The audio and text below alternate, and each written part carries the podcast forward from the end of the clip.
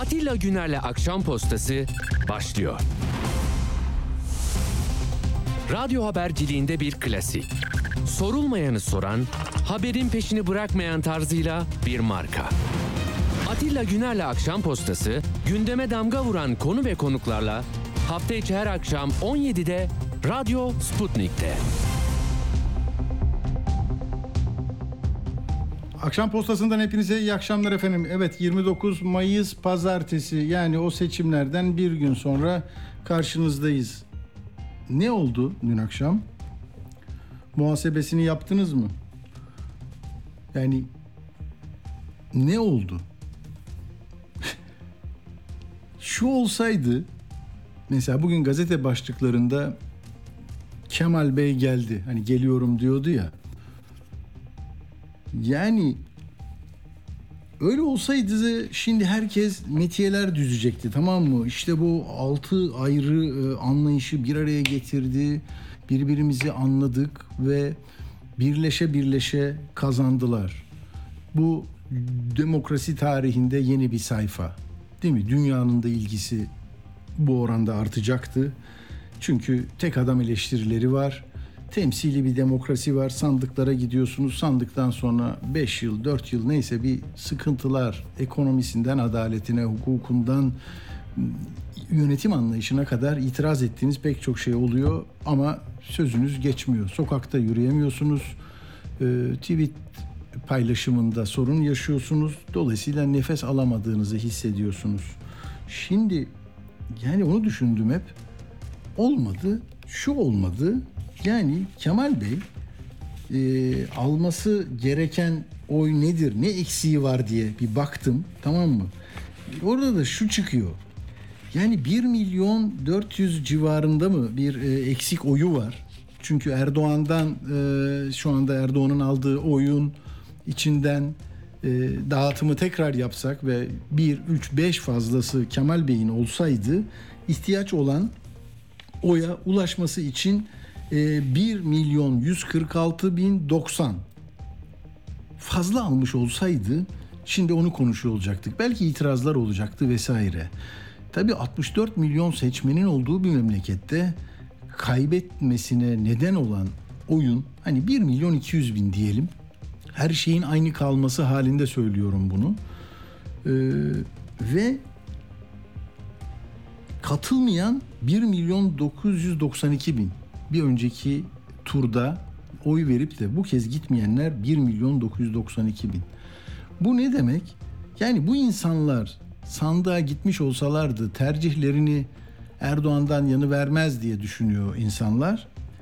Bir sorun kaynağı bu. Peki neden böyle oldu? Gitmeyenler kazanamama meselesi yüzünden mi gitmediler, kırıldılar mı, üzüldüler mi, inanmadılar mı, güven sorunu mu oluştu bilmiyoruz. Bunu araştırıyor insanlar, bakıyorlar. Kafasını e, yoranlar var bu meselelere. Biz de anlamaya çalışacağız. Konuklarımız olacak. E, ama tabii niye böyle tersten girdim? Şunun için.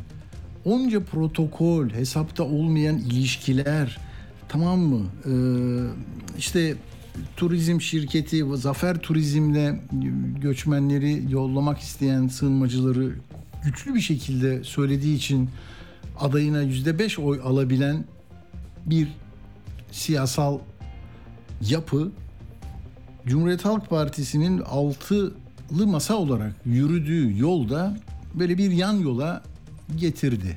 Sinan Oğan zaten öbür tarafa yürüdüğü için böyle başka bir araba değişikliği oldu ilkeler karıştı, mesaj anlaşılamadı. İşte sana söz diye yumuşak tavırlı, sevecen, sabah selamlaşmayı, herkesin birbiriyle yakın durabilmesini e, hayal eden bir siyaset diliydi. Aksi takdirde çünkü düşman gören, terörist gören, siyasi darbe yapmaya niyetli seçmen topluluğuydu bütün e, muhalifler. Neyse bu onarımdı, helalleşmeydi, anlaşmaydı. Bunlar geçmedi kardeşim. Tamam mı? Yani hangi adım, hangi karar, hangi söylem, hangi ilişki, hangi siyasi körlük, hangi rehavet havası, hangi siyasal e, yapı, örgüt yapısı, teşkilat, e, bileşenlerinin re- refleksleri, heyecanları, katacakları coşkunun ne kadarı e, ölçemedik, ölçemediler yani. Dolayısıyla burada e, ortaya çok net bir şey çıktı. Şimdi Erdoğan'ı tebrik edeceksiniz. Yani Erdoğan da muhalefeti tebrik etmeli. Budur yani yarış bitince e, bitmesi lazım her şeyin. Ona geleceğiz. Hem Kısıklı'da hem de balkonda. Yani baktım hesap ettim. 306 gün sonra bir daha sandığa gideceksiniz sevgili kardeşlerim. Değerli dinleyenler. Bu sefer Erdoğan İstanbul'u istiyor. Kısıklı'da söyledi. Bak Üsküdar'ı da söylüyor. Çünkü Üsküdar'da Adalet ve Kalkınma Partisi'nin oyu da gitti. Yani İstanbul ilinde ilçelere bakarsanız Üsküdar'da milletvekili seçiminde de çoğunluğu kaybetti. Oradan hani Üsküdar'ı da kaybederse evi Kısıklı'da şimdiden diri yine ayrıştırıcı ve kucaklamaktan uzak dilini muhafaza etti. Ya burada. Yani değil mi? Burada ya. Şimdi siz seçim havasında gideceksiniz bir 306 gün daha. 10 ay. Tamam mı? Bak diyor ki şimdi önümüzde 2024 var. Ne demek istediğimi anlıyorsunuz değil mi? 2024'te Üsküdar'ı da İstanbul'u da yerel seçimlerde kazanmaya hazır mıyız? Çok çalışacağız. Hadi öyleyse diyor. Bak şu anda diyor 55 bin kişi buradayız diyor. Tabii orada bir de şunu söyledi. Hesap uzmanı ya bu CHP lideri. İşte nasıl verdi onca milletvekilini yüzde bire?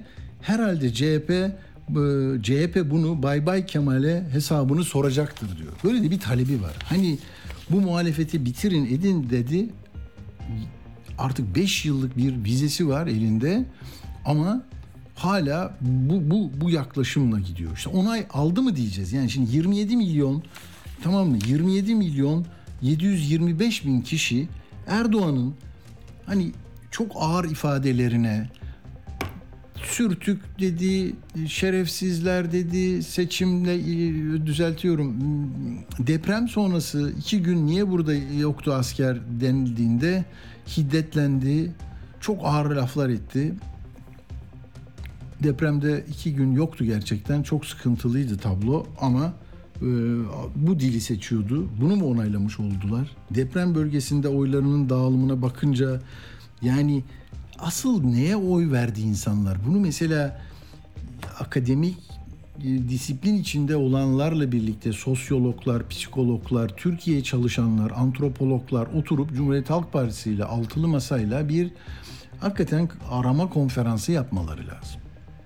Yani 100 yaşındaki bir partinin o ağır, hantal yapısı, yeni dinamik bir görünümü, güveni e, veremiyor mu? Yani Akşener'in masadan kalkarken söyledikleri laflarla meselenin ne kadarını o gün tamamladığını sorgulamak gerekiyor. Yani Bu konuda hiçbir fikrim yok. Bunları bilmiyoruz. Bu arada benim benim Siri konuştu gördünüz mü? Sonunda bu da oldu ha. Siri benim nasıl duyuyor ki bu? Bir yere mi bağladılar beni? Peki yani e, ben şuna inanmak istemiyorum açıkçası. Hepimizin bir görüşü vardır. Benden de beklerseniz şunu söyleyeyim. Hani sabahleyin günaydın demeyi, merhabalaşmayı ve bir insana ee, hani bazen sadece bir jenerik laf olarak kullanılıyor ya içi boş mu dolu mu bilmiyorum da hani ben insanı yaradandan ötürü seviyorum deyip ondan sonra dövmek de serbest de bu ülkede. Hani yaradandan ötürü seviyorum ama kendi geleceğimden dolayı da döverim. Hapse de atarım. Çıkmasını da istemem. Hiçbir şekilde. Şimdi eee yani bu montaj kaseti onaylandı mı? Olmayan bir kandil meselesini yeniden söyleyince Cumhurbaşkanı e, külliyede ben oradan da çok e, tedirgin oldum yani. Hakikaten e, yani mahkeme durdurdu bunu. Şimdi diyor ki e, aynen öyle dedi işte ya. E, bunlar e, ne diyordu? işte ha e, eğer Selo'yu dışarı çıkarmak istiyorsanız bana oy verin demişti. Benim sevgili milletim ne dedi? Diyarbakır'da 51 Kürt kardeşimizin ölme neden oldu. Terörist Selo'dur dedi. Onun üzerine Selo'ya idam diye bağırdı insanlar. Ve e, istenildiği gibi dışarı çıkarılamaz dedi. Yani onlar istiyor diye dışarı çıkamaz dedi. Onu sesinden var. Ne olur onu bir dinleyin. Çünkü burada artık mahkemelerin bir önemi yok. Anayasa Mahkemesi üyesini aradığına dair bir haber çıkmıştı Erdoğan'ın. Bunu kimse düzeltmedi. Çünkü o arama hakkı var ve bunu düzeltirlerse öbür üyeyi arama şansı ortadan kalkar. Hayır. Bu var ve yapabilir. Bu mu onaylandı şimdi? Yani ya da Soylu'nun ya Büyükelçiden onay aldınız, altılı masanın bildirilerini, açıklamalarını onlara okutuyorsunuz. Bunun ses kaydı var dedi. O mu onaylandı? Korku mu kazandı? Ekonomik korku, depremde yalnız kalırım korkusu. Yarın bu parayı da bulamam. Bu 20 yıldır, 21 yıldır biliyor. İşte 14 yıldır da yani 10 yıldır da Cumhurbaşkanı e, anayasayı da her şeyi de tek elde topladı. Yani şimdi yeni bir insan gelecek nasıl toparlar bizi mi dedi insanlar. Yani niye peki karşı Ecevit zamanında güven vermeyi biliyordu da hani Milli Selamet Partisi ile bir araya geldi. İşte orada da Kıbrıs harekatı, APO'nun yakalanması falan. Burada ne var peki? Ekonomik kriz var. Deprem felaketi var. Ülkenin adalet meselesindeki çığlıkları var. Yoksulluk var. Yoksunluk var. Her şey var. Ama buradaki sorunu e, iyi değerlendirmek lazım. Yani bilmiyorum. Bunu konuşuruz da. Şimdi o sesinden bir vereyim. Bakın bu çok önemli bir sestir. E, yani burada sloganları yazdım ben. E, bir şey daha söyleyeceğim. Hadi bir sesi dinleyelim. Bir, bir notum daha var. Ne yaptı? 40 tane kiralık vekil verdi. Sayı nereye düştü? 129'a. 146'dan 129'a. Hangisi büyük? Herhalde 129 büyüktür diyemezsiniz. 146'dan 129'a bu milletvekilleri sayısını düşürene de herhalde haydi diyemezsiniz. Kandil'dekilerle onları arkaya alıp bir video çekimiyle haydi diyebilirsiniz ama bu millet yutmuyor. Ve yutmadı 17 vekil düşmüş durumda. Yani Kandil'dekilerle arkaya alıp şeyi çekiyorsunuz. Yok böyle video. Hani bu zeki bir gençlerin ürettiği bir montajdı, söylenmişti. Şimdi yeniden yeni bir yerel seçim parkurunda Kandil'dekilerle onları arkaya alıp bir video çekimiyle haydi diyebilirsiniz ama bunu yutmuyor millet dediğiniz zaman bitti. Yani burada diyecek bir şey yok hakikaten. Ya gerçekten. Şimdi burada bir de ne vardı? Onu gördünüz mü bilmiyorum. Hani bizim çocukluğumuzdan beri duvarlarda, okulda görürdük, kışlada görürdük, sokakta, meydanda, Cumhuriyet Meydanı'nda, Atatürk Caddesi'nde falan olur ya böyle. Atam izindeyiz yazıyordu. Hani senin gösterdiğin yolda muasır medeniyetlerin üstüne çıkacağız. Birkaç tane telefona adam izindeyiz diye yazmışlar. Yani şimdi Mustafa Kemal hadisesini o kadar ayırt edici bir dille kullanıyorlar ki 19 Mayıs'ta Atatürk'ü anma bayramında bu ülkenin o binlerce camisinde okunan hutbede adı geçmiyor. Bayramın adı geçmiyor ve demek ki orada bu bir bir, bir, bir ihtiyaçtan böyle. Bak atam izindeyiz, adam izindeyiz yapmış adam. Adı yok, onun ismi Gazi. Ama peki bu oylama sonucunda bir referandumsa bu.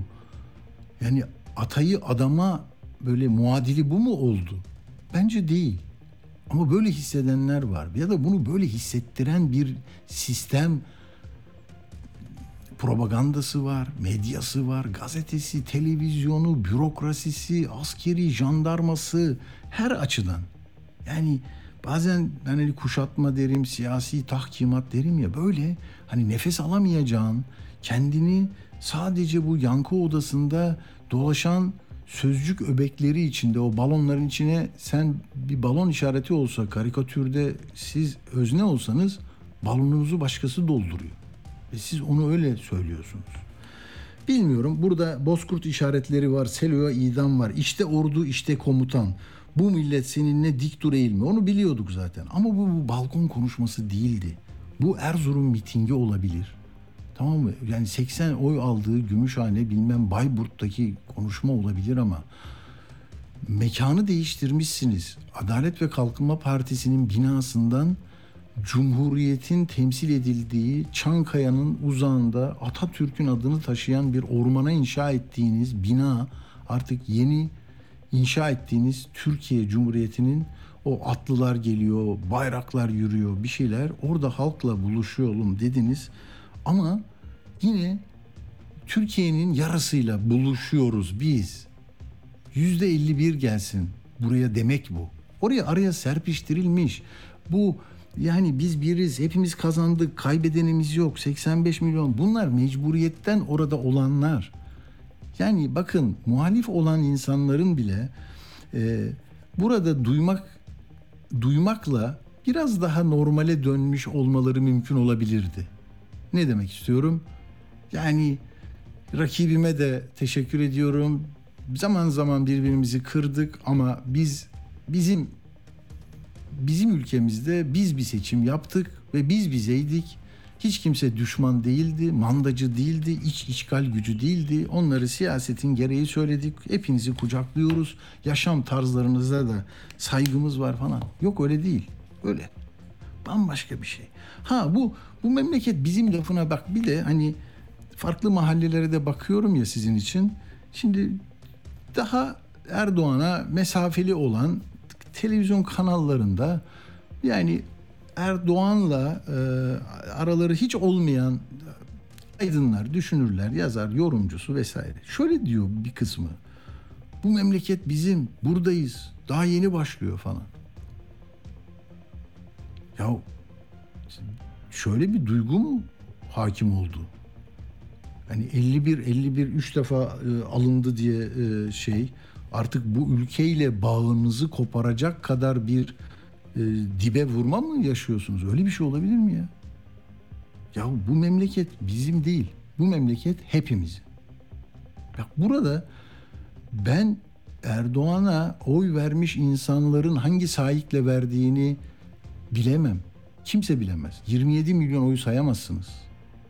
Ama bayrak, ezan, güvenlik korkusu, terör, ortada terör yok yani. Türkiye milli sınırları içinde dağlar temizlenmiş, ovalar temizlenmiş, ayakkabı numaraları var, listeler yapılmış, İHA var, SİHA var, gidiyor, MIT var, yurt dışı operasyonu var, vuruyor.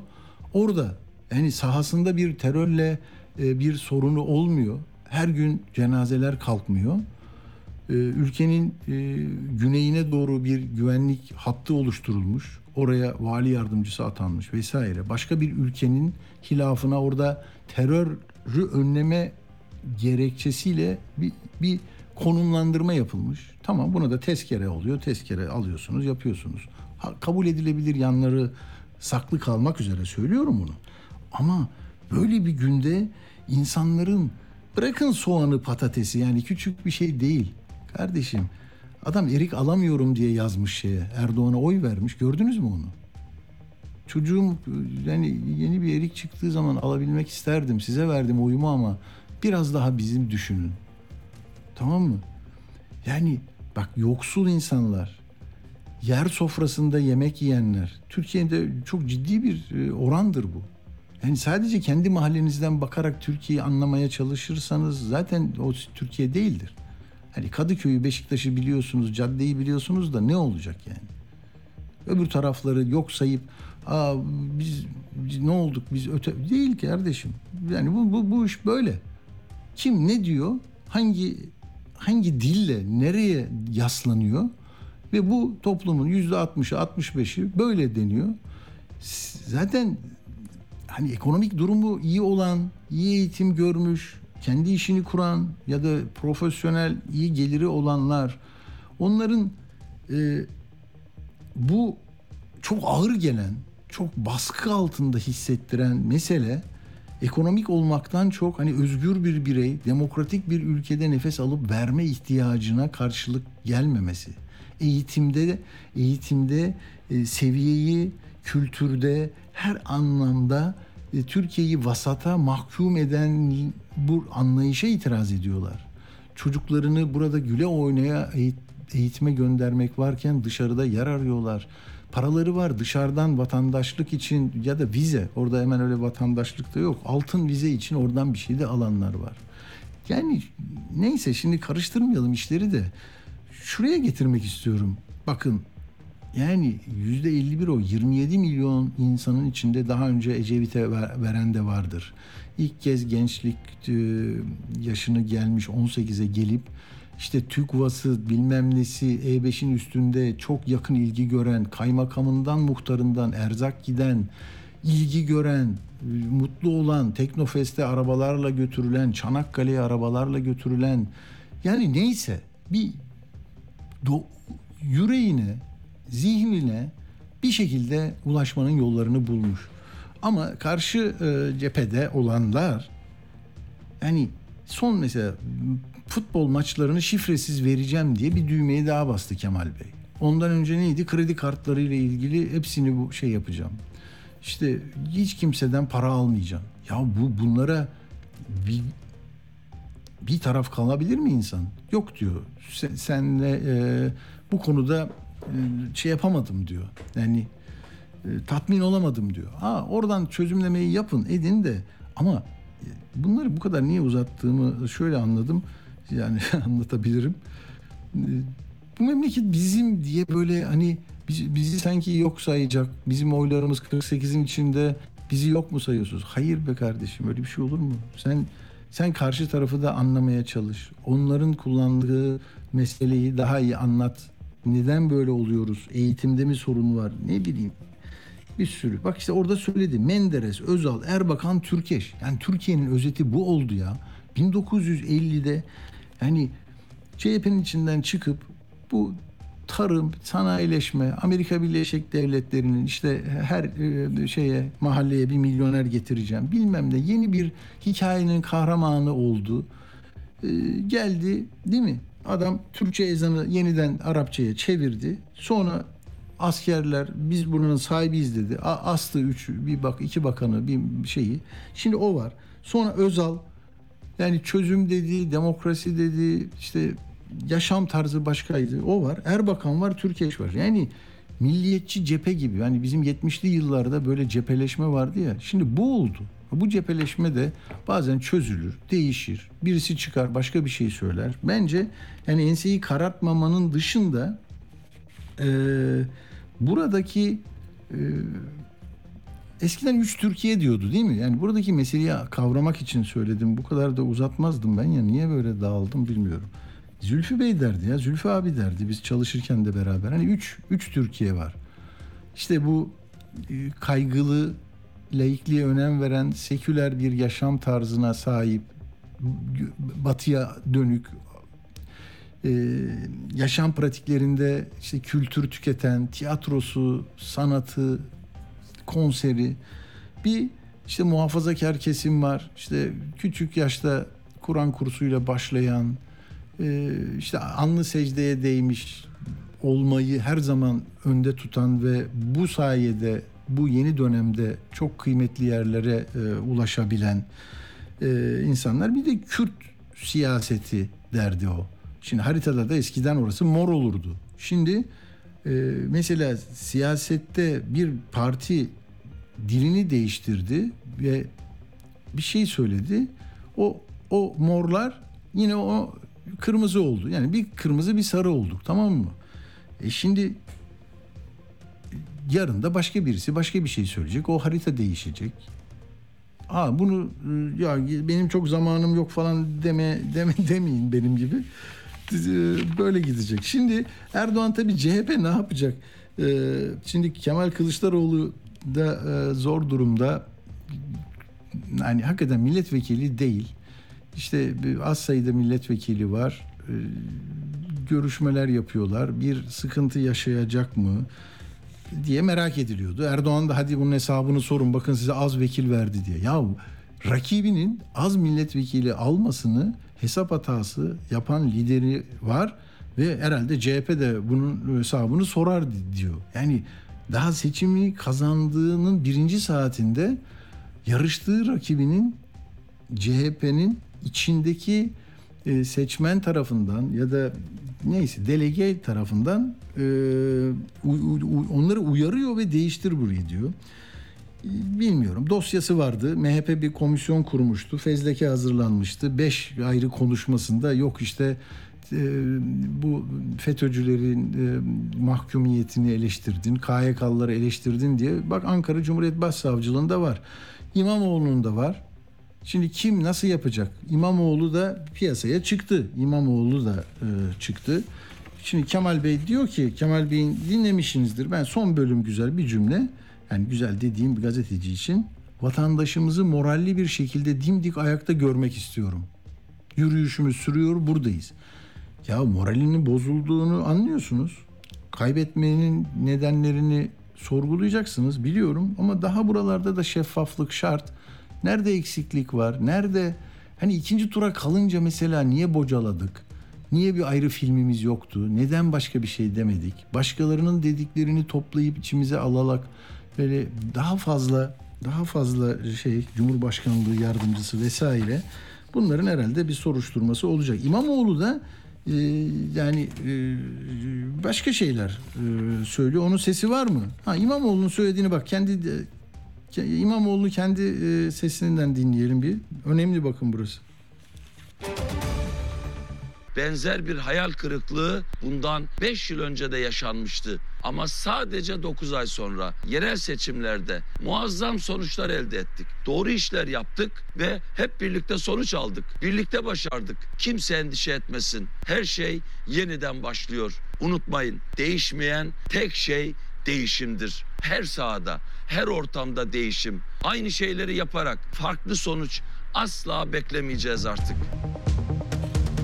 Yani şimdi artık aynı şeyleri yaparak farklı sonuçlar beklemeyeceğiz dediğinizde sizin önünüze şeyi mi getirecekler? Yani 10 yıl önce gelen Kemal Bey'in e, geçirdiği e, sınavlar değil mi? Yani e, kaç seçim ya? 2011, 15, 16 oldu. Referandumlar vesaire. E o zaman ne olacak? Şimdi 306 gün sonra bir yerel seçim var. İstanbul Belediye Başkanı'nın elinden burayı almak için bence bütün planlarını yapmış bir iktidar var. Ee, İmamoğlu bir yargının yargı eliyle mi orada kenarda tutulacak? O CHP'nin başına gelmek isterse ne olacak? Bir sürü meseleyi konuşacağız. Yine hani yenile yenile öğreneceğiz kazanmayı mı demek lazım bilmiyorum ama hani yenilgilerin sayısı da fazla CHP açısından. Ee, işte delege yapısı, partinin hantallığı, yeni laflara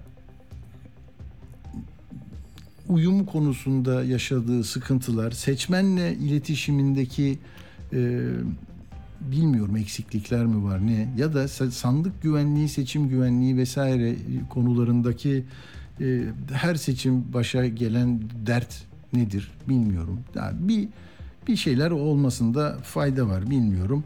Ee, ama hani bu hileydi, hurdaydı, yabancı geldi, bu gitti. Bunlar arkadaşlar bir seçimin kaderini değiştirecek şeyler değil. Yani e, başka yerde aramakta fayda görüyorum. Ben herhalde tahmin edersiniz ki olmuş bir hile hurdayı da saklayacak kadar kafayı yemedim. Ama gerçekten yani emin olun e,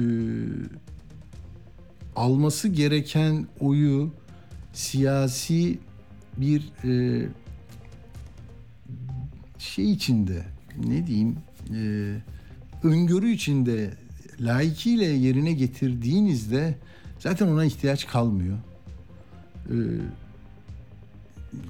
ne bileyim yani katılımı sağlamak için başka bir şey lazım. Sandık ıslak imzaları alıp merkeze göndermek için başka bir organizasyon lazım. Bunların hepsi çok kolay ve hani yenile yenile öğrenilemeyen bir şeyse zaten e, öğrenmeye e, şimdi ne derler e, şeyi yok adamın. Meramı yokmuş yani öğrenmeyecekmiş. Bilmiyorum. Ya e, bakın her, her sıkıntıda, her düştüğünüz anda ülke olarak o kendinize ait hissettiğiniz grup olarak, anlayış olarak bir kalk, kalkacağı anda vardır. Ben hiç hani kahrolduk, mahrolduk falan arkadaşlarım böyle çevrem biliyorum herkese herkese dokunuyorum küçücük bir yerde yaşıyorum ben. Yani zafer çığlıkları atanla e, hüzün içinde elini çenesinin altına koymuş duran da bir karış mesafede bu yaşadığım yerde. E, kimse kimseye de bulaşmaz etmez yani böyle problem çıkarmaz. Ama e, yani buradan mutlaka yeni bir hikaye çıkacak. Ben bilmiyorum bu 300 gün içinde ne olur ne biter bilmiyorum ama e, ben bu referandumsa eğer burada yani enflasyonu 43.68 olan bir yönetime çok güzel enflasyon yaptın diye vermediler. Faiz 8,5 ama biz buradan %40'a alabiliyoruz diye bir uygulama olduğu için değil. Cari açık 55 milyara ulaştığı için değil. Merkez Bankası'nın rezervleri eridiği için değil. İşsizlik, e, milli gelirden emeğin aldığı pay düşüyor. Yani her şey negatifken böyle bir şey o- o- olması yani AYM'yi kapatmayı düşünen bir blok işte kadınları yok sayan ve e, anayasanın ilk dört maddesiyle sorunu olan yemin için dertlenen ben nasıl yemin edeceğim ben altı okla ne işim var diyen Hüdaparlı e, eski geçmiş bağlantılar hiç konuşulamıyor. Yani ama sana onlar bir tane montaj yapıyor. Herkes onu konuşuyor. Seçim bitiyor hala montaj. Arkamda halay çekiyor diyor. Yani bununla nasıl mücadele edilir? Bu yapıyla bence akıl varsa bunu iyi planlıyorsa yapmış olmaları lazımdı. Ee, bilmiyorum. Yani şey Uğur benim için e, bu Oğan ve İnce'nin 3 milyon oyu ne oldu diye bir çalışma yapmış. Kafa yormuş. Şimdi diyor ki Uğur Sinan Oğan 2 milyon 831 bin oy aldı. Muharrem İnce de 234 bin yani 3 milyon diyelim. İlk turda 27 milyon aldı Erdoğan. 27 milyon 133 bin. Ee, bu turda 27 milyon yükseltti. 591 bin 282. Tamam? Şimdi rakamları böyle kafanızda yorgun argınsınız. Zaten bir kısmınız da hala pazar seçimlerinin etkisinde düşük moddasınız. Kılıçdaroğlu da 837 bin 772 arttırdı tamam mı? E ne oldu ikisini toplarsan diyelim ki bir buçuk oldu. Ya nerede bir buçuk milyon oy diyor Uğur. Sonra da diyor ki Güneydoğu'da katılımlar vardı. Düşüş var 300 bin dolayında bu e, olabilir. Bir de Sinan'a İnce'ye oy veren seçmenlerin büyük bölümü sandığa gitmedi. Belli ki e, bundan kaynaklı ama Kürt seçmende kardeşim şimdi ben İçişleri Bakanı olacağım diye ne o saat tam da böyle 19 9 19 10 ne o 11'i 9 geçen bir şey 19 1919'a denk gelecek bir şey yapmıştı 11 19'da mı neyse. Yani ben İçişleri Bakanı olacağım deyince yahu seçim standına gelip burada kimse yok bu arkadaşlar dağda mı diyen arkadaşın geldiğini duyan da hangi şeyle heyecanla gidecek ki e, sandıklara. Onun listeleri de var. E, şimdi 17.50'de ben yolcu gelecek bize. E, ben o, yolcuyu e, 18.10'da da Reha e, Ruhavioğlu gelecek. Araştırmacı. O Kürt oylarını konuşacağız. İmamoğlu'nun sesinden verdik değil mi biz? Verdik. Şimdi ben e, birkaç notum daha var. Onları söyleyeyim. Önüm o kadar burası kalabalık ki yani çok mal var, çok mal. Ha şunu diyeceğim. Hani bu oylamada şunu mu oyladık biz bir de? Mesela yolsuzluk algı endeksinde 100 180 ülke içinde 101. sıraya gerilemişiz. İlk kez olmuş. Demokrasi endeksi raporunda Uganda, Tunus, Bangladeş arkasında olmuşuz. 103 103. Daha ya- iyi yaşam endeksinde 41 ülke arasında 38.yiz. Sefalet endeksi Arjantin ikinci, biz birinciyiz. Yani hukuk devleti göstergesi 139 ülkeden 117. Şu mu olacak? Yani küskünlüğümüzün, kırgınlığımızın, dargınlığımızın nedeni bu mu olacak? Yani bize sordular ve bizim Yani en son fark ne kadar işte?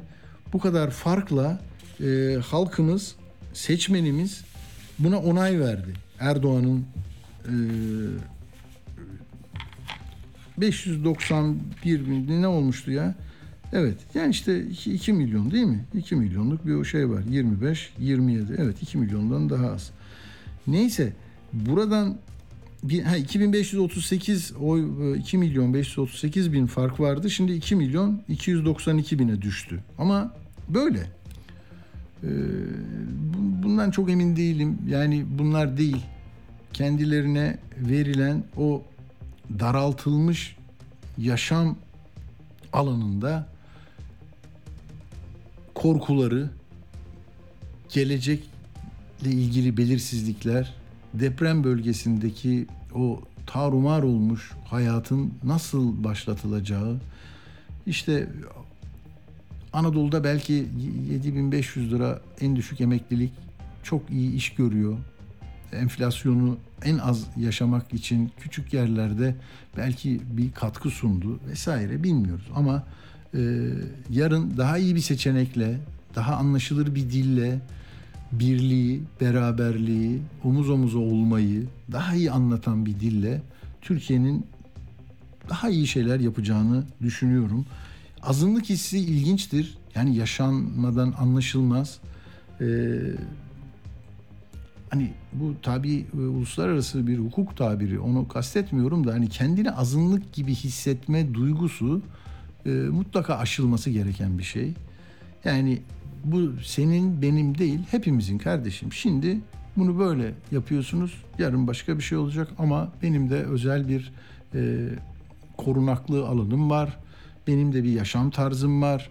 Benimle e, bir yandan he- hepinizin e, cumhurbaşkanıyım deyip bir yandan da e, yok sayılmamızla sonuçlanacak her türlü idari e, gü- güvenlik e, bürokrasisinin uygulamalarına muhatap e, etmemeleri lazım. Onu böyle düşünüyorum. Şimdi e, bir de ne diyeceğim size? Ha yurt dışı oylar vardı. Yurt dışı oylarda da yani çok çok önemli bir şey yok hakikaten. Yani bir e, şöyle oluyor. E, 10 bin, 5 bin bir değişim var. Başka bir şey yok. Bakın oy farkı yurt dışında 326 bin Erdoğan'ın lehineydi. Şimdi 327 bin olmuş. Küsuratlarını attım. Yani 1000-1200'lük bir mesele var ortada. Katılım oranı da %55 olmuş. Ha, birileri de diyor ki mesela yurt dışında oy kullanılmasın. Tamam. Yani onu da ya da onların milletvekili ayrı olsun. Kendi aralarından seçsinler. Buraya da etki etmesin. Bilmiyorum. Şimdi Almanya'da %67 e, Erdoğan'ın lehine oluyor hep şey değişiklik yok yani biliyorsunuz bir tek Hatay'ı Erdoğan böyle yine 3-4 bin oyla e, Hatay'ı CHP'den aldı. Onun dışında herkes hangi kentte öndeyse o onu muhafaza ediyor. Hiç değişiklik yok yani. E, mesela 52 ilde Erdoğan önde, 29 ilde Kılıçdaroğlu önde. önde. E, şunu diyecektim bir ara onu unuttum ya. Dün akşam hatırlıyor musunuz? 19.01'de izleyenler şimdi hatırlayacaklar. Birden Anadolu Ajansı hep Erdoğan'ı önde gösteriyordu zaten. Anka ama dengeli bir şekilde işte Kılıçdaroğlu'nu bir puan, bir buçuk puan önde başlattı. Sonra yavaş yavaş indi. Tam bak on, zaten 18-15'te başladı yayın. 45 dakika sonra 19.01'de dedi ki Erdoğan 50 oldu. Kılıçdaroğlu 50, 49.24. 741 bin fark var dedi. O sırada Anadolu Ajansı'ndaki fark 2,5 milyondu Erdoğan'ın lehine. 52'ye 47 idi. Şimdi burada da bence Anka hani bu ilk gelenleri nasıl Anadolu Ajansı için aynı şeyi düşünüyorsunuz? Orada da hani sandıklarda diri kalmaları için e, kendi lehlerinde olan hani Kadıköy, Beşiktaş onları önce girerseniz böyle bir sonuç çıkabilir. Şey yerine hani Şanlıurfa, Gaziantep'ten gelen yerine bunları koyarsanız öyle olur. Sonra da baktılar ki fark kapanmayacak. Ee, 19.01'de bence Erdoğan'ı Cumhurbaşkanı ilan etmişti. Anka, Anka çünkü CHP'ye yakın tartışmalı. Geçen sefer tersini yaptı diye eleştirilmişti. Sen böyle yaptın ee, işte herkes kaçtı gitti biz de e, kötü sonuçlar aldık diyorlardı. Ee, ama öyle değil. Şimdi e, onun dışında başka bir şey söyleyecektim size. Ee, en çok alınan oylar vesaire var. Şimdi orada da hani bakınca Bayburt, Gümüşhane, Çankırı, Yozgat. Bak şimdi burada hem MHP'nin ağırlığı var hem küçük yerler. Rize kendi memleketi 75-86. Maraş depremde darmadağın olmuş bir yer. Aksaray, Erzurum, Sivas, Konya. Ee, mesela Batman enteresan bir şey. Hüdapar da orada milletvekili çıkardı. Oylarını arttırmış, oy oranını arttırmış ama oylarını arttıramamış burada da. Enteresan. 101.386 oy alırken 100.177'ye düşmüş. Ama sandığa gitmeyenler nedeniyle e, o yüzde pastaları yeniden karılmış ve böyle olmuş. Depremle ilgili de e, şöyle bir şey var. Her tarafta arttırmış e, Erdoğan. Düştüğü yerleri söyleyeceğim. Erdoğan burada yok düşmüyor. Adana'da e, tabii Adana'da 2 puan neredeyse 2 puan arttırıyor. Kılıçdaroğlu 4 puan. Adıyaman'da Erdoğan 3 puan arttırıyor. Kılıçdaroğlu 1,5 puan düşüyor bak mesele Adıyaman'da. Niye? Depremzedelere hakaretler edildi. Bir sürü sıkıntılar oldu. Orada belki e, çok e, iktidarın propaganda aygıtları, medyası vesairesi hani buraya kimse gelmedi, gelen mi var, burası ne oluyor diye böyle üzerine hücum etti. Bak öyle olmuş. Adıyaman'da düşmüş. Şeyde de düşmüş. E, Kılıçdaroğlu Diyarbakır'da da 71.96'dan 71.61'e. Elazığ'da iki tarafta artıyor ama şimdi bak Erdoğan 3 puan alıyor. Kılıçdaroğlu 0.7 vesaire. Ee, Gaziantep'te Erdoğan mesela 3 puan, Kılıçdaroğlu da 3 puan arttırmış. Ama işte yetmiyor. Hatay'da dediğim gibi Kemal Bey'in e, orada üstünlüğü vardı. Şimdi kıl payı 50.1 Erdoğan önde 49.90. Ee, Şanlıurfa'da da Kılıçdaroğlu düşmüş 36'dan 35'e. Onun dışında her yerde yani Osmaniye, Malatya, Kilis, Maraş'ta Erdoğan'la birlikte oylarını arttırıyor. Hani daha ne söylenir bilmiyorum. Yurt dışı oylarının tamamını alsa böyle bir ihtimal yok ama e, anca şey yapardı. E, yükselirdi. Şimdi e, bir de şu katılım oranını konuşacağız zaten. Kılıçdaroğlu'nu mesela İstanbul'da 187 bin arttırmış. Daha daha çok olamaz mıydı acaba? Burası çok büyük bir şehir. Yani 10 milyon seçmeni var. 187 bin artmış. İzmir'de 57 bin. Ankara'da 72 bin. Antalya'da 30, 33 bin artmış. Muğla'da 12 bin. Yani düşük bunlar. Mesela Denizli yine kendi ölçüğünde ölçü, ölçeğinde önemli. 23 bin artmış mesela Denizli'de. Bunlar da e, böyle notlar. Şimdi küçücük bir e, ara vereceğim. Sonra da konuğumuzu e, yolcumuzla devam edeceğiz. E, bir daha bakıyorum. Ha yemin ne zaman? İşte 2 Haziran'da yemin edebilir Erdoğan. Milletvekili seçimleri de kesinleşmedi. YSK onu açıklayacak yarın öbürsü gün. O netleşecek. Sonra da e, işte 2 Haziran Cuma yemin ederse akşam da kabine oluşacak. Kabinede de ne olacak ne edecek? Bugün e, Nergiz'in duvarda bir haberi vardı. Acaba Savunma Bakanı ile İçişleri Bakanı yerini koruyabilecek mi? Yerine kim olabilir? Bunlar konuşuluyor Ankara'da. Mehmet Şimşek meselesi, Cumhurbaşkanlığı yardımcılığını kullanacak mı Erdoğan? Alacak mı e, mesela ekonomiden sorumlu deyip e, şeyi, Şimşek'i bilmiyoruz. Onları da öğreneceğiz. Minicik bir e, tanıtım verelim. Sonra da işte e, Güneydoğu'da, Doğu'da ne oldu? Katılım düşük. Hem rakamlar ya bir araştırmacı gözüyle e, yok özür dilerim bunu daha sonra yapacağız. Yolcuyu alacağız şimdi. 17 Eylül'de yolcuyu alacağız. 18.10'da da e, Reha Bey'i alacağız. Atilla Güner'le Akşam Postası devam edecek. o gizemli bir yorumcu. Ben kahin değilim ama herhalde hatırlayacaktır değerli dinleyiciler. Bir yıldan fazladır keser döner sap döner hesap döner diyordum. Hesap döndü. Adı yolcu. Memleketi dünyayı geziyor ve anlatıyor. Eski askeri vesayet yerine sürekli bir dış güçman üretenle ahiret üreten karşılığında da tanıdık yandaş vesaireyi besleyen bir kapitalist sistem var. Tahlil ediyor, düşündürüyor. Biz artık insan bir baba ya da devlet bey değil Atilla. Soyut kurum olarak devlet babayı istiyor halk. Yolcunun çarpıcı yorumları Atilla Güner'le Akşam Postası'nda.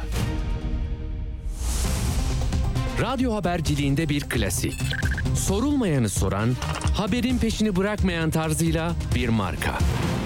Atilla Güner'le Akşam Postası, gündeme damga vuran konu ve konuklarla hafta içi her akşam 17'de Radyo Sputnik'te.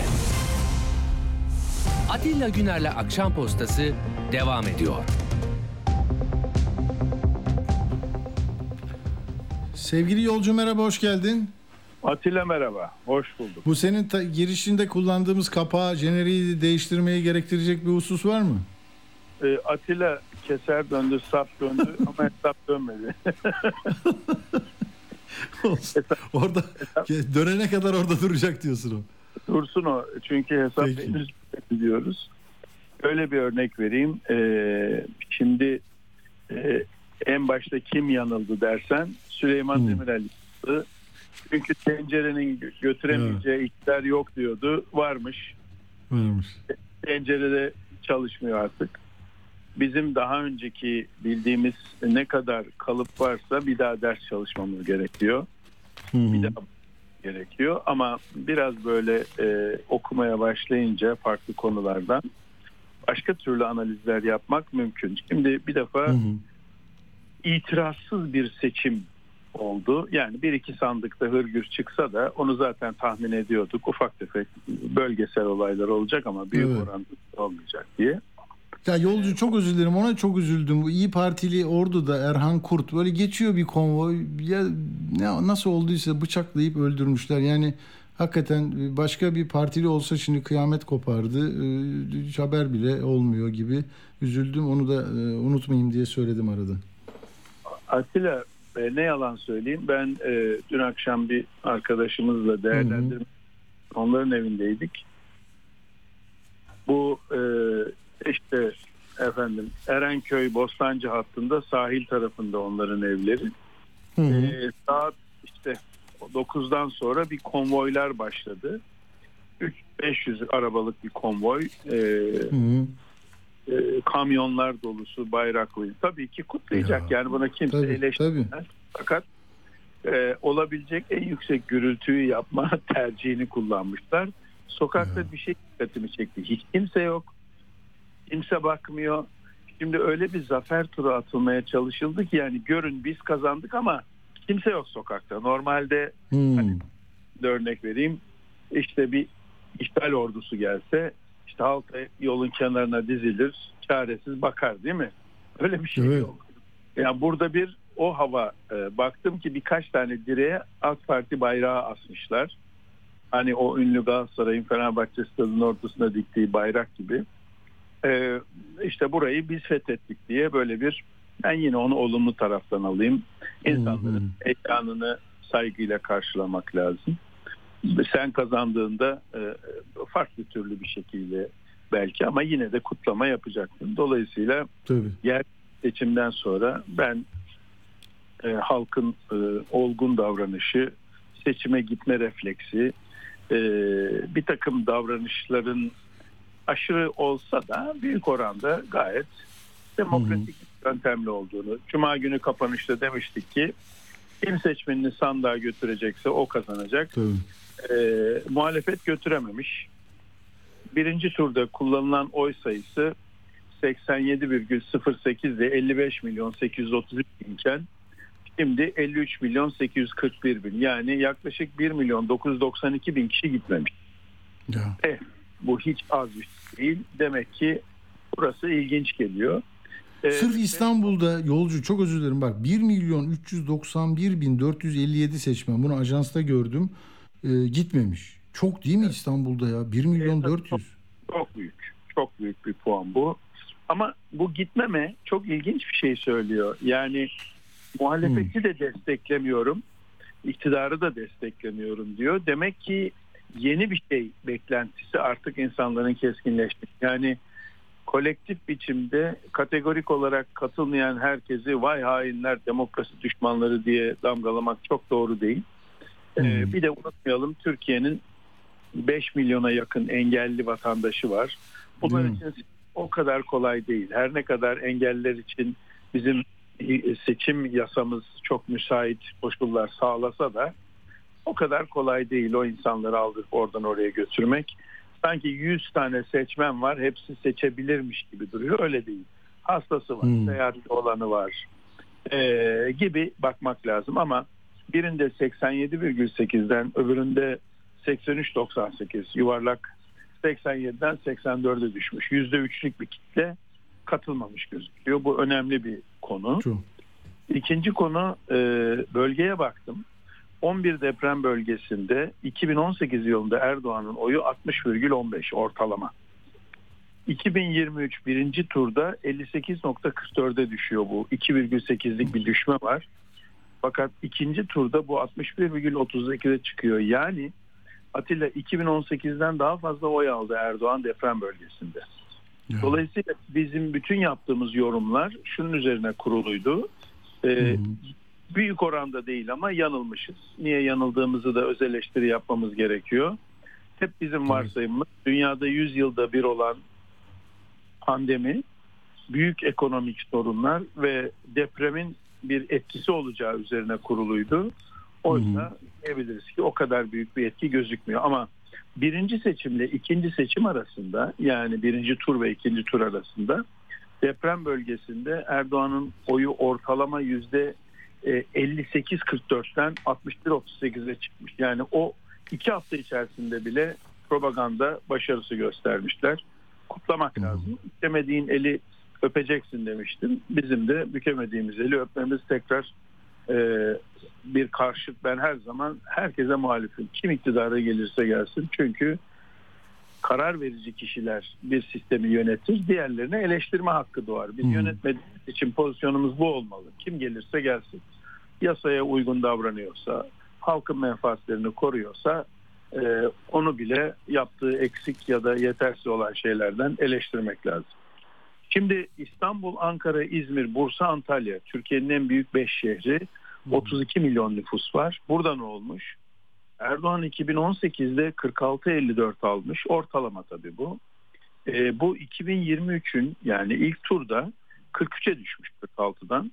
Sonra tekrar 45-46'ya çıkmış. Yani aslına bakacak olursan Erdoğan'ın propagandası ya da işte iktidarın diyelim propagandası ve seçim e, siyaseti e, toplamda 7,4 puan 2018 ile 2023 arası kaybı var.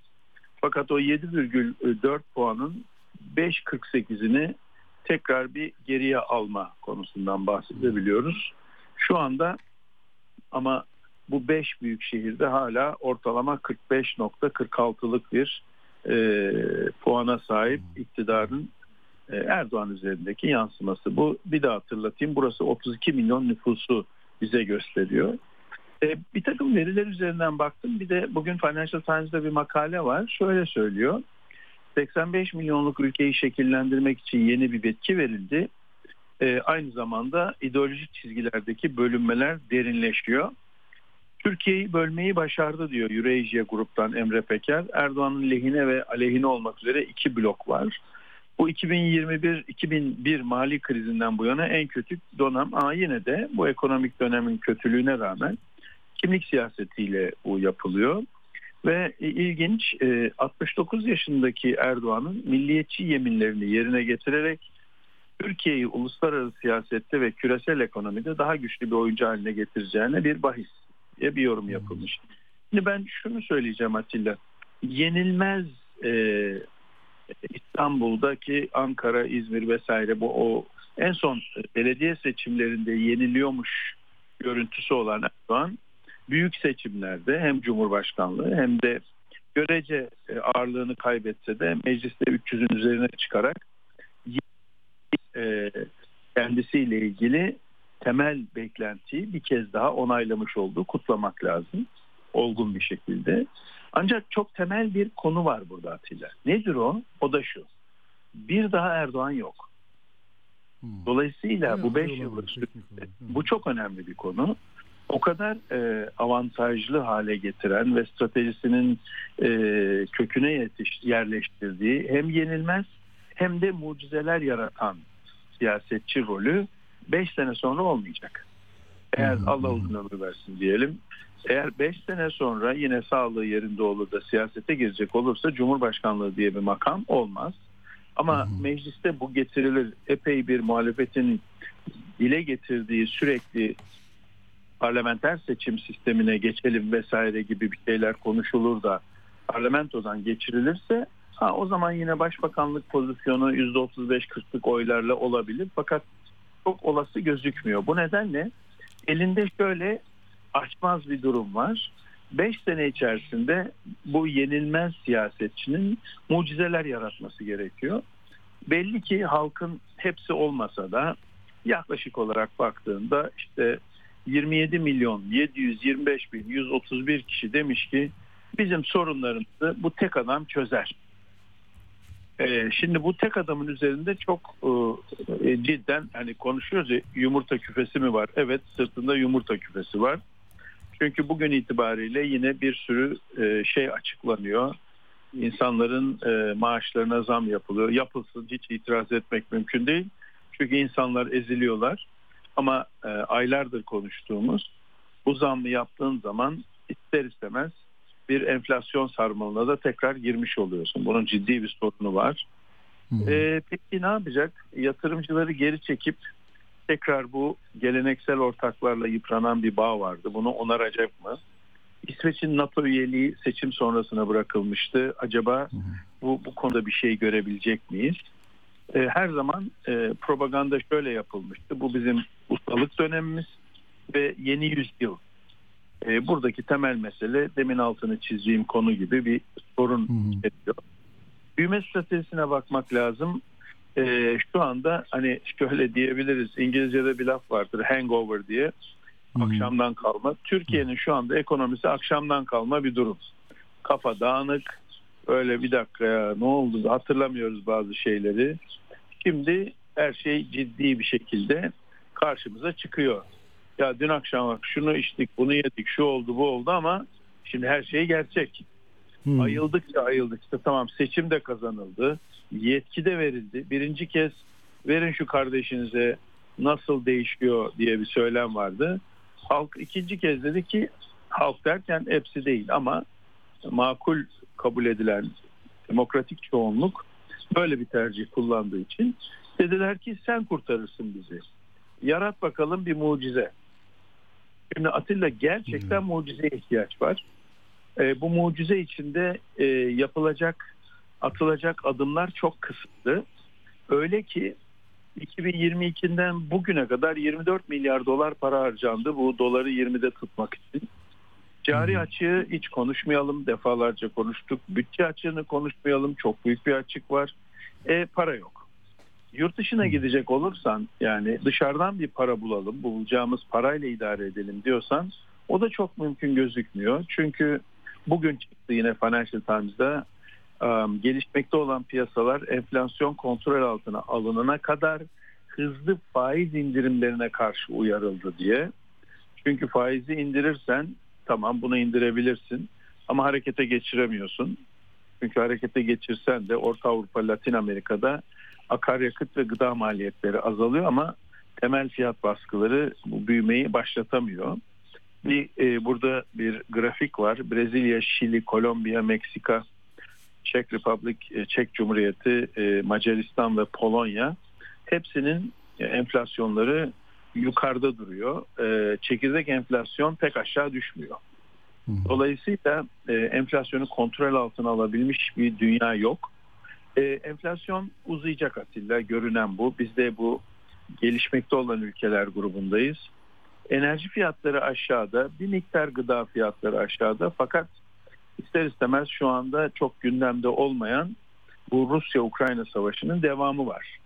Yani taraflardan birinin diğerine bir taarruzu bekleniyor yaz aylarında. Nisan'da beklendi gelmedi, Mayıs'ta beklendi gelmedi. Bu durum böyle de facto devam edecek mi? Bir taraf diğerine karşı daha keskin bir hamle yapacak mı? Onu göreceğiz.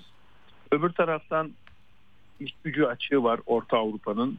E, Latin Amerika'nın kira sözleşmeleri gibi artan fiyatlar orada otomatik olarak e, sözleşmelere göre artıyor. Dolayısıyla enflasyon aşağı gelmiyor. Enflasyon aşağı Hmm. gelmediğinde herkesin çok fazla para arayışı var. Bu kadar para arayışının içinde Türkiye parayı nereden bulabilir? Bir potansiyel müttefik Rusya'ya yanaştığı müddetçe bu sefer Batı Rusya ile çok fazla yanaştınız deyip ambargo veya işte Swift ben sizi de atarım şeyleri söyler mi acaba? Buna dikkat etmek lazım. Kolay değil ama Batı'nın her zaman elinde bu tür kozlar var. İkincisi Körfez'den bir para gelebilir mi? Gelebilir ama ne karşılığında gelecek? Swap dediğin zaman o swaplar için aldığımız paralar büyük paralar değil. Yani bunlar bizim derdimize derman olacak paralar değil. Daha büyük oranda bir ihtiyaç var. Orada Avrupa Birliği'nde e, politikacılara baktığın zaman ilk defa şöyle bir şey oldu. Artan gıda maliyetlerini karşılamak için fiyat tavanlarına geçmeye başladılar. Hani bizde de üste bir nar koymak diye bahsederdik ya. Hı Almanya'da ve Fransa'da vardı ama İngiltere'yi çok zorladılar. İngiltere de buna doğru hareket ediyor. Çünkü şöyle düşün bir yılda şeker fiyatları yüzde 55 artmış. Hı hı. Peynir 25 artmış, süt 25 artmış, yumurta 22 artmış gibi. Yani dünyanın her yerinde enflasyon var. Bu bizim için sevimli bir haber değil. Çünkü enflasyon demek herkesin para ihtiyacı, kendi para birimlerinin değersiz olması demek. Euro bölgesindeyseler, o ülkelerin ekonomisi iyi değilse bu tür sorunları yaşıyorlar. Ee, bir e, Avrupa Birliği'nin e, genel direktörü bir hanımefendi var, Monique Goyen diye. O şöyle ilginç bir şey söylemiş. Tanıdık bir cümle duyacaksın, hazır ol. Hı. Bazı fiyat artışları haklı olsa da diğerlerinin işletmelerin fiyatlarını şişirmek için yaptıkları fırsatçı bahaneler olduğuna dair artan şüpheler var. Hani var ya Hmm. bizde e, işte Evet. Fırsatçılar fırsatçılar. Şimdi Avrupa'da da bu konuşulmaya başlanmış. Tabii bunun tarafı ne? Eğer bu iş böyleyse ki bu Financial Times durduk yerde uydurma haber yapacak bir yer değil. Ee, sorun şöyle gözüküyor Atilla. Herkesin paraya ihtiyacı var. Türkiye'nin risk primi itibariyle çok çok iyi bir ekonomi ekibi e, Şimşek'i dediğin gibi getirebilir. Belki Abdüllatif Şener'e teklif edebilir biliyorsun çünkü aday gösterilmediği için e, kendisi CHP milletvekili Hmm. değil. Böylelikle Doğru. tarafları birleştiren bir ses, bir ekonomik kurulu oluşturarak ya bir dakika böyle dediniz ama e, biz sizin görüşünüze, sizin ekonomik görüşünüze de saygı göstererek böyle bir kişiyi de bu işte Merkez Bankası Başkanı olabilir veya mali herhangi bir ciddiye alınacak bir kurumda olabilir ama şu aşikar ki ortodoks politikalar artık e, yürütülecek şekilde değil. Ciddi anlamda altın talebi de dünyada da çok yukarıda. Merkez bankaları dahil kurumsal yatırımcılar hariç ki onlar da girecek gibi duruyor. Mesela Çin Halk Bankası'na bakıyorsun. Atilla hazır ol. 3.2 trilyon dolarlık rezervi var. Nasıl rezerv? Bir daha söyleyeyim mi? 3.2 trilyon dolar ve 6 aydır altın ekliyor ekonomisine. Dolayısıyla böyle bir ekonomik perspektiften bahsetmek mümkün. Bunların hepsi e, önümüzdeki dönemde seçim kazanan Erdoğan için doğal olarak büyük e, sınavlar demek. Bu sınavlarda e, ne yaparsa yapsın Türkiye faizi artırmak zorunda. Faizi artırmaması, doların bu seviyede kalması ithalatta sorun yaratıyor. Yani ithalatı patlatıyor. İthalat ucuz olmaya başlıyor. Peki ithalat yapmazsa ne olacak? Bu sefer üretim yapamıyor. Üretimde TL'yi değersiz kılarsa ihracat şansı oluyor. Fakat o zaman da içeride çalışanların e, gelirleri tamamen erimiş ve e, çok yoğun bir yoksulluğa düşmüş oluyorlar. Hep söylediğimiz bu çoklu organ yetmezliğine e, giden bir yol var. E, göçmen konusunda atılacak adımlar ortada kaldı, laf olarak duruyor.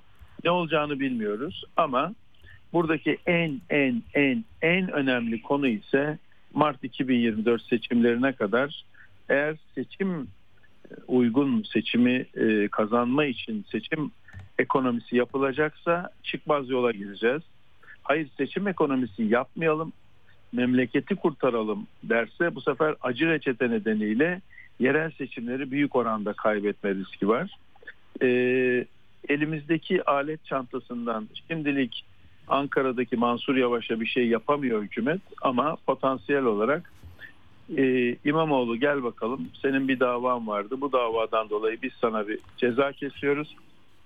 Dolayısıyla seni siyasetten men ediyoruz'a giderse çok daha yüksek tepki oyları olur. Gitmezse İmamoğlu'nun kazanma olasılığı tekrar çok yüksek İstanbul'da. Dolayısıyla çok zor bir dönem, mucizelerle dolu bir dönem. En nihayetinde bu seçim tüm e, vatandaşlar için umarız ve dileriz ki hayırlı olur. Ve Türkiye'de ciddi bir e, eğitimli organize olmayı çok becermiş ama örgütlü olmayan kesim şu önümüzdeki bir hafta, iki hafta, belki bir ay boyunca bir umutsuzluk, bir içe kapanma yaşayacak. Sonra e, herkes şapkasını önüne alıp örgütlenmeye, belki yeni bir siyasal oluşuma, daha gençlerden oluşan bir hareketlenmeye doğru gideceğini düşünüyorum. Kısa vadede olmayacaktır ama böyle bir enerji olduğunu görüyorum. Bu enerjiyle de e, başka türlü bütün siyasal partilerde kendine ya çeki düzen verecekler ya siyasetten belli oranlarda çekilecekler demektir. E, önümüzdeki dönem her şey için büyük sınav ama şu aşikar ki e, kaybeden ya da kazanan her kimse herkes şu anda çok tedirgin. Çünkü sorunlar çok büyük. Kaybedenin sırtında yumurta küfesi yok ama hesaplaşması gerekiyor. Kazananın sırtında yumurta küfesi var. E, bütün herkesi bu köprüden geçirmesi gerekiyor ki burası oldukça zorlayıcı. Kısa vadede, orta vadede yoksullaşma, enflasyon ve vergiler bekliyorum Atilla. Yani iyi haberler yok. Bakacağız şey olsun. Herkes yerinde kemerlerini bağlasın değil mi? Dikkatli olsun. Öyle Her şey öyle. türbülansa girebiliriz. Peki Yani yolcunun her- zamanı her- çok sınırlı. Öyle- Çok teşekkür ediyorum. söyleyeyim. Ben teşekkür Tamam. ederim. Her- Her şey güzel olmayacak Atilla. Ya bu- bunu da bilmemiz lazım. Peki. Sağ olasın. Çok teşekkür ederiz yolcu. Şimdi İstanbul ilçeleriyle ilgili bir şey söyleyeceğim. Sen seversin dinle radyodan beni. Şöyle arkadaşlar bu çok önemli. Ee, Şunun için önemli. İstanbul'un ilçeleri var ve çok büyük seçmeni var değil mi? Söyledim ya az önce. 11 milyon 375 bin seçmeni var bu memleketin. Yani burada bence CHP'li belediyelerin çalışmaları, İmamoğlu'nun çalışmaları onay alıyor. Yo, aksi takdirde Kemal Bey bu kadar yüksek oy alamazdı buradan. Ama asıl bombayı söyleyeyim. Bunları konuşuyorlar mı? Ben bir yerde görmedim. Adalet ve Kalkınma Partisi'nin belediye başkanlığını kazandığı 4 ilçede Kemal Bey açık farkla önde. Nedir bunlar? Tuzla. Bakın Tuzla'da Erdoğan'a 89 bin, e, Kılıçdaroğlu'na 93 bin, neredeyse 94 bin. Üsküdar, Üsküdar Erdoğan niçin Kısıklı'da Üsküdar'ı alacağız dedi. Biliyor çünkü rakamlar önüne geliyor. Bakın Üsküdar'da AK Partili belediye başkanı var. 165 bin Erdoğan'a çıkıyor oy, 186 bin Kemal Bey'e çıkıyor. Bu çok önemli bana göre. Eyüp var mesela Eyüp Sultan. Şimdi orada 129 bin Erdoğan'a 141 bin Kılıçdaroğlu'na. Çatalca keza Çatalca'da da e, orada da e, yani CHP'nin değil Erdoğan'ın e, AK Parti'nin 23 bin Çatalca'da Erdoğan alıyor 30 bin Kemal Bey alıyor. Silivri MHP'nin belediye başkanı var. 54 bin e, Kemal şey, düzeltiyorum Erdoğan alıyor. 76 bin Kılıçdaroğlu alıyor. Tamam mı? 19 belediyeye çıkıyor. Yani 19 ilçenin lideri durumunda. Ve ama 14 belediye on kendisinde. Demek ki bu Tuzla, Üsküdar, Eyüp, Çatalca bir, do- bir sonraki seçimde e, değişik kararlar verebilir. Bunu kenara koyalım. Peki biz şimdi doğuya, güneydoğuya gideceğiz. Reha Ruhavioğlu bizimle beraber araştırmacı kendisi. Merhaba Reha Bey, hoş geldiniz. Merhaba Atilla Bey, iyi yayınlar. Çok teşekkürler. Siz bugün de paylaştığınız bazı bilgileri soru şu, konu bu, konuşuluyor. İşte niye Kemal Bey'in kaybettiğini aramaya çalışanlar biraz da Doğu Güneydoğu'da katılıma bakıyorlar. Diyorlar ki herhalde bu en son protokol işte Zafer e, Partisi, Özdağ böyle bir tepkiye yol açtı. Sizdeki veriler, bölgeden edindikleriniz ne söylüyor? Onu kulak verelim. Yani öncelikle e, Kemal Bey'in Ümit Özdağ'la görüşmesi, onun onunla bir protokol imzalaması ve Ümit Özdağ'ın ben İçişleri Bakanı olacağım diye e, attığı tweetin Kürtler arasında bir e, dedikodu halinde dolaşması gibi e, faktörler var. Ve bunlar elbette ki Kürt seçmenin biraz moralini bozdular, biraz demotive ettiler, biraz sandıktan uzaklaşmasına sebep oldular. Birinci turla ikinci tur arasında Kürt seçmendeki sandığa katılımın azalmasını bunun gibi faktörlerle açıklamak mümkün. Yani gerekçeleri hakkında fikir e, edinmek edinmeye çalışanlar, bu soruları dolaştıranlar gerekçeleri konusunda kısmen haklılar. Ancak şu yanlış, yani Kürt seçmen birinci turda da ikinci turda da Türkiye ortalaması kadar seçime katılmış olsaydı biliyorsunuz Kürt seçmende Türkiye ortalama e, şey Kürt seçmende sandığa katılım Türkiye ortalamasının altında kaldı. Eğer Türkiye ortalamasına denk olsaydı da e, Kemal Kılıçdaroğlu'nun kazanmasına yetmeyecekti bu oylar. Çünkü ikinci turda esas problem ikinci turda Türkiye genelindeki katılımın düşmüş olması.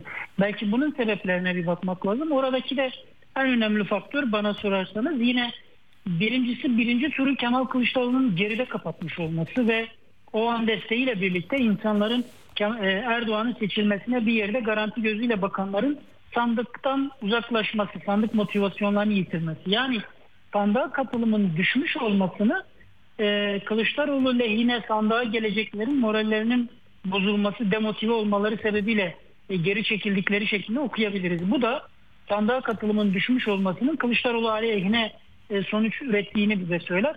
Dolayısıyla Kürt seçmende de katıldığı şey katılımın düşük olduğu bir vaka. Ancak e, bunun e, Türkiye ortalamasıyla eşit olsaydı dengeyi değiştirme e, durumu olurdu görüşü yanlış. Ancak ne olmalıydı?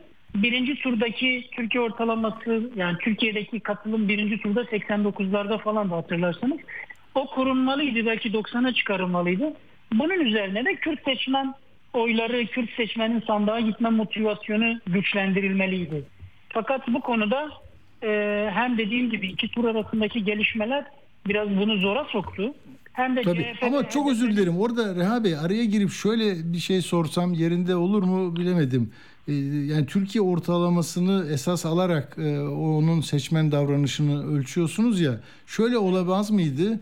Ya daha çok birinci turun da üstüne çıkarak Türkiye ortalamasının da üstüne çıkarak artık bu yani bir hayati bir mesele E, gidelim ve e, Kemal Bey'i e, Cumhurbaşkanı yapalım motivasyonu da eksikti herhalde. Belki liste hazırlıklarında o milletvekili seçimlerinin de yarattığı bir duygu dağılımı mı oldu? Yani nasıl e, anlamak lazım? Yani bununla ilgili iki kurumsal ya iki kuruma eleştirileri yöneltmek doğru. Ya birincisi e, CHP Cumhurbaşkanı adayı kendisi olmasına rağmen e, CHP biliyorsunuz bölgedeki birçok şehirde vekil çıkaramıyordu. Vekili yoktu. Evet, evet. İşte e, şeyde var yani Antep'te, Urfa'da, şimdi Diyarbakır'da çıkardı vesaire. Fakat vekil çıkarmadığı şehirlerde e, Kemal Kılıçdaroğlu lehine de güçlü bir kampanyaya girişmemiş. Yani diyelim ki Batman'da Hmm. vekil çıkarma ihtimaliniz yok. Ama orada yine bir aday göstermişsiniz. Teşkilatınız çalışıyor. Fakat teşkilatınızın dışında ekstra Kemal Kılıçdaroğlu için çalışacak daha güçlü sinerji yaratacak bir e, kampanyaya ihtiyaç vardı. Bu eksik. Diğer eleştirinin e, muhatabı da HDP ya da seçime Evet. girdiği adıyla Yeşil Sol Parti. E, o partinin de gerek e, şey karar mekanizmaları gerek belirlediği yerel adaylar gerek içsel ve dışsal e, faktörler yani kendinden kaynaklanan ya da ortamdan kaynaklanan faktörler onun da güçlü bir kampanya yapmasının önüne geçti. Şimdi birinci turda Kürt seçmenin Türkiye ortalamasından daha düşük bir şekilde sandığa gittiğini görmüşken ikinci turda Türkiye ortalamasını daha da üzerine çıkarırız demeniz için buna uygun güçlü bir kampanya kurgulamanız lazım. Ben böyle bir kampanyanın yansımalarını ne HDP'de ne de CHP'de görmedim. Yani bu iki tur arasında sizin gibi böyle medyadan arkadaşlarla konuştuğum herkese de söyledim. Böyle bir hava görmüyorum. Dolayısıyla katılım daha düşecek. E nitekim öyle oldu. Bir yandan protokol gibi meseleler motivasyonu azaltıyorken bir yandan örneğin kampanya sokakta insanlara ya mecburuz bunu idare edelim e belki böyle olmaz diye e, motive etmeleri gerekiyordu. Dolayısıyla bu bu konuda ben e, CHP'nin ve HDP'nin de kendi iç e, öz eleştiri mekanizmalarını çalıştırmaları ve neden böyle olduğuyla ilgili karnelerini önlerine koymaları e, gerektiğini düşünüyorum. Evet haklısınız. Yani illa Türkiye ortalamasını yakalamak zorunda değildi. Onun üstüne de çıkabilirdi. Ancak öyle bir performans görmeyince öyle bir senaryo Değil mi? Çünkü hani politik bir seçmen duyarlıdır ülkeye, bölgeye dönük mesajlar, e, sıkıntılar, e, yargı üzerinden gelen, e, İçişleri Bakanlığı üzerinden gelen işte kayyumlar vesaire yani bir sürü be- bedel ödeyen e, bir toplumdan söz ediyoruz. Sayısal e, verilere belki radyo dinleyenleri merak ediyorsa Reha Bey, mesela sizin yazınızda şunu gördüm. Güneydoğu'da yaklaşık 232 bin, Doğu Anadolu'da 175 bin e, eksilmiş birinci tura göre. Bunlar güncel mi? Güncellemek gerekir mi? E, ya da mesela sizi şaşırtan bir şehir var mı çok? Ben birkaç yere baktım. Mesela şeyde Diyarbakır'da yaklaşık 70 bin diye görüyorum. Değil mi? Toplamı e, bunu şeyde gördüm. E, T24'te de gördüm. Sizin çalışmalarınız da var. Belki hepsini bir toparlayıp e, anlamlı bir hale getirebiliriz. Yani e, sayılar aşağı yukarı güncel. Çünkü gecenin sonuna doğru biliyorsunuz Anadolu Ajansı'yla, Anka'yla, CHP'nin ve YSK'nın verileri birbirine neredeyse yakınlaştı. Evet, Küsuratlar evet. belki değişir. Dolayısıyla burada şöyle bir şeye de dikkat çekmek gerekiyor Atilla Bey. Yani e, Doğu Anadolu'da, Güneydoğu'da şimdi ben ünleri tek tek çalışmadığım için Kürt ünleri diye tasnif edemiyorum. Tabii. Şimdi Bu bölgede san- sandığa katılımda düşen oran sayısal olarak İzmir'deki gibi büyük bir şeye tekabül etmiyor. Bakın Doğu ve Güneydoğu'nun toplamında e, Türkiye ortalaması ile araya arada oluşan fark 400 bin. Fakat sadece İzmir'de bu kadar sandığa gitmemiş seçmen var. Ya. E, bu iş dolayısıyla e, esas mesele CHP'nin güçlü olduğu yerlerde farkı açamamış olması. Yani eğer siz İstanbul'da örneğin durumu 55'e 45 yapabilseydiniz, Ankara'da 54'e belki 46 yapabilseydiniz e, bu zaten bu motivasyon Türkiye'nin geneline yayılacaktı ve Kürt seçmen de daha motive sandığa gelecekti. Şimdi böyle bir e, görüntü de yok. O sebeple şunu söylüyorum ya esas kaybettiren şey büyük kentlerdeki sandığa gitme motivasyonunun e, azalmış olması. O dönüp buna bir bakmak gerekiyor. Bir de şöyle bir mesele var ya Kürt seçmenle ilgili de çok homojen bir okuma var. Tabii. Ya HDP seçmeni HDP seçmeni 2015'ten beri homojen bir seçmen. Çok kabaca 3 seçmenden ikisi partinin kemik seçmeni ama birisi e, ekstra ihtiyaçlar e, e, gerektiriyor. Yani mesela Yeşil Sol Parti ismiyle girdiği için hem Yeşil Sol'a hem sola veren hem CHP'ye hem HDP'ye basan dolayısıyla oyunu yani geçersiz oy sayısı ya da HDP'den oy kaybına sebep olan bir sürü faktör var. Seçmen politik bir seçmen doğru ama örneğin seçmen %6 iken politik ve sizin kolayca yönlendirebildiğiniz bir seçmendi. Ama seçmen Doğru. %13'lere kadar gitmiş ve homojenleşmiş bir seçmen olduğunda sizin daha nokta atışı daha detaylı işler yapmanız gerekiyor. Yani ip, ipler, iplerle ölçmek suretiyle Diyarbakır'da 6-7 bağımsız vekil seçtirebiliyorsunuz doğru. Ama Diyarbakır'da Yeşil Sol Parti, Sol Parti karmaşası ya da CHP'yi destekleme karmaşasını iyi anlatamadığınızda 9. vekilinizi kaybediyorsunuz. HDP mesela 9. Evet. vekilini kaybetti Diyarbakır'da.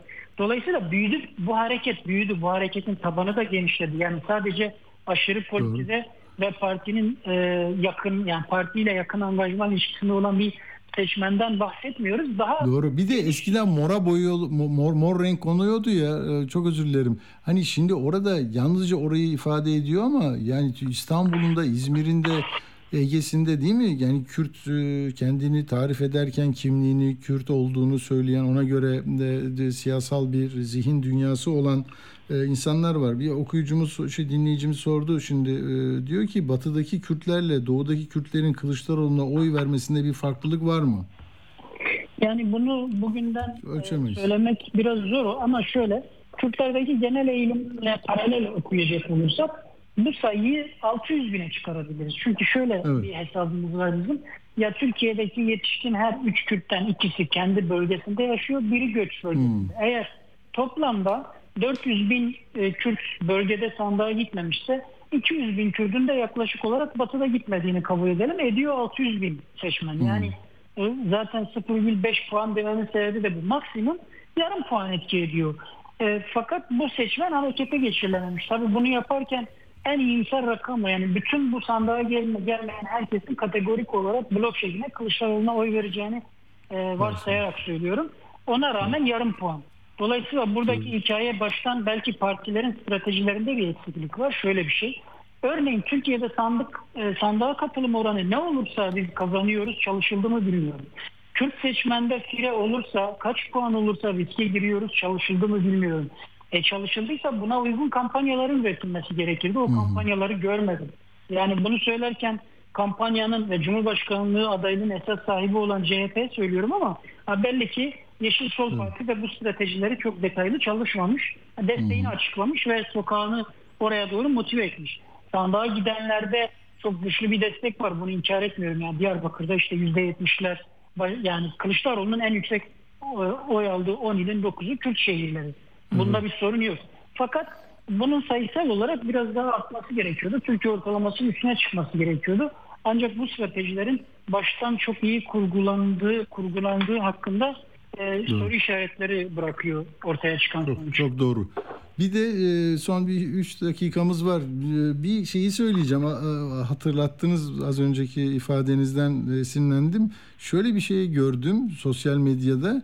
Yurt dışındaki seçmenlere işte siz orada Erdoğan'ı istiyorsunuz çünkü işte kur farkı vesaire böyle çok e, linç kampanyası yürüyordu bir ara. Bir, bir vatandaş da orada yaşıyor şöyle dedi yazmış. Erdoğan toplamda Almanya'da aldığı oyun ki 473 binmiş bu. İki katından fazlasını sadece İzmir'de aldı.